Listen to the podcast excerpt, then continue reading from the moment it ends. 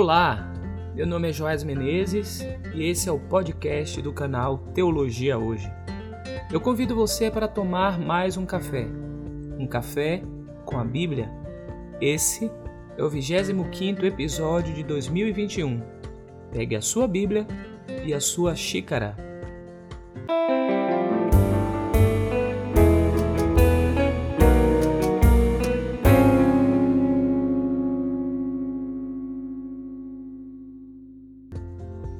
Não sou nem otimista nem pessimista.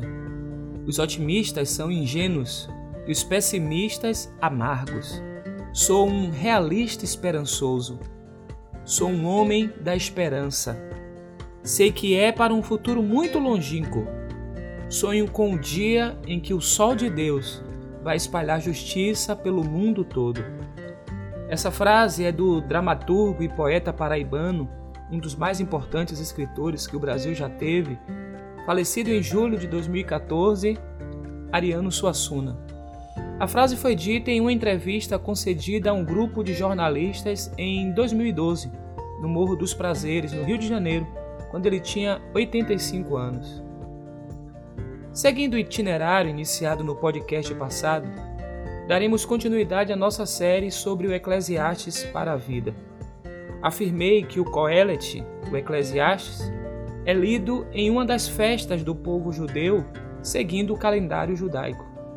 As cinco Meglot, ou cinco rolos, Cânticos dos Cânticos, Ruth, Esté, Lamentações e Eclesiastes, é costume ler-se o livro de Coelet na sinagoga no Shabat, que ocorre durante os dias intermediários de Sukkot, Sugiro a você que pesquise a ocasião onde os outros quatro livros são lidos.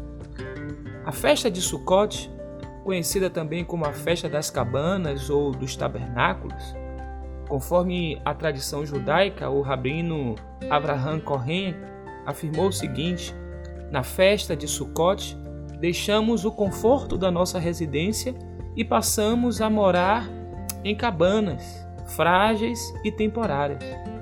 Depois que o povo de Israel saiu do Egito, e o relato você pode acompanhar no livro do Êxodo, segundo livro do Antigo Testamento ou da Bíblia hebraica, durante 40 anos eles habitaram em tendas ou cabanas em sua peregrinação pelo deserto. Sukkot é também um período de celebrar a alegria da colheita, os celeiros estão abarrotados com os frutos da colheita. Sukkot é conhecida como a época da nossa alegria. A festa, então, é um memorial, uma lembrança do povo que durante muito tempo habitou em tendas no deserto. E eles celebram essa festa como um memorial desse período. por outro lado, tem a dimensão da colheita, daquilo que eles reconhecem como a época da alegria. Mas Correlet é uma reflexão corajosa sobre a vida. Sem buscar respostas simples, o pregador foge dos simplismos reducionistas. Correlet nos convida a refletir com seriedade que, mesmo na época da alegria, é importante lembrarmos que tudo é vão e fútil. Tudo é tão fastidioso, extenuante. Eclesiastes 1, versículo 8. Como as cabanas, a nossa existência é frágil e temporária. Analisei tudo o que é feito sob o sol e compreendi que tudo é vão e frustrante. Capítulo 1, versículo 14. No dia da colheita abundante, não podemos esquecer a natureza transitória das coisas, de todas as coisas. Coelet não está satisfeito com as mesmas respostas que são dadas a novas questões. Assim, ele consegue fazer uma crítica até à sabedoria tradicional. Pode parecer pessimismo, mas é realismo. Por isso lembrei da frase do saudoso Suassuna: Sou um realista esperançoso.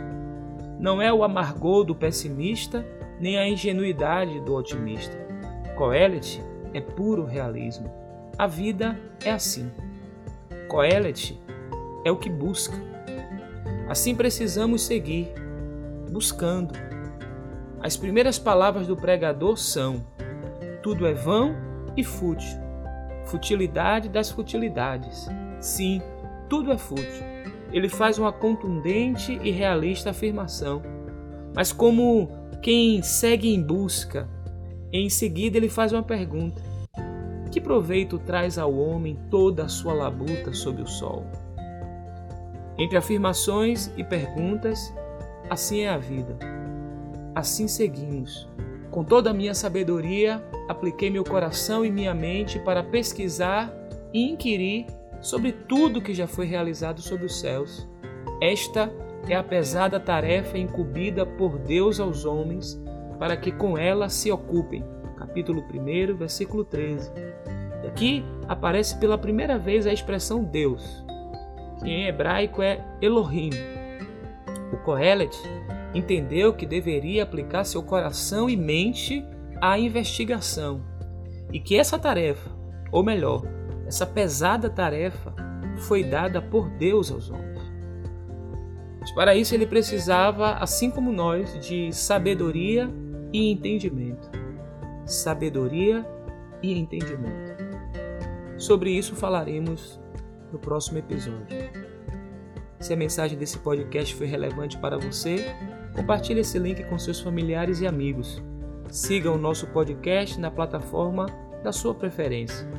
Se ainda não é assinante do nosso canal no YouTube, por favor, torne-se assinante www.youtube.com teologia hoje.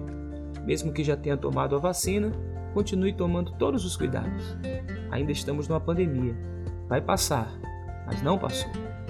Que a bênção do Eterno, que enriquece e não acrescenta dores, seja sobre a sua vida, dos seus familiares e amigos. É a oração que faço por Cristo Jesus, nosso Senhor. Amém. Até o próximo Café com a Bíblia.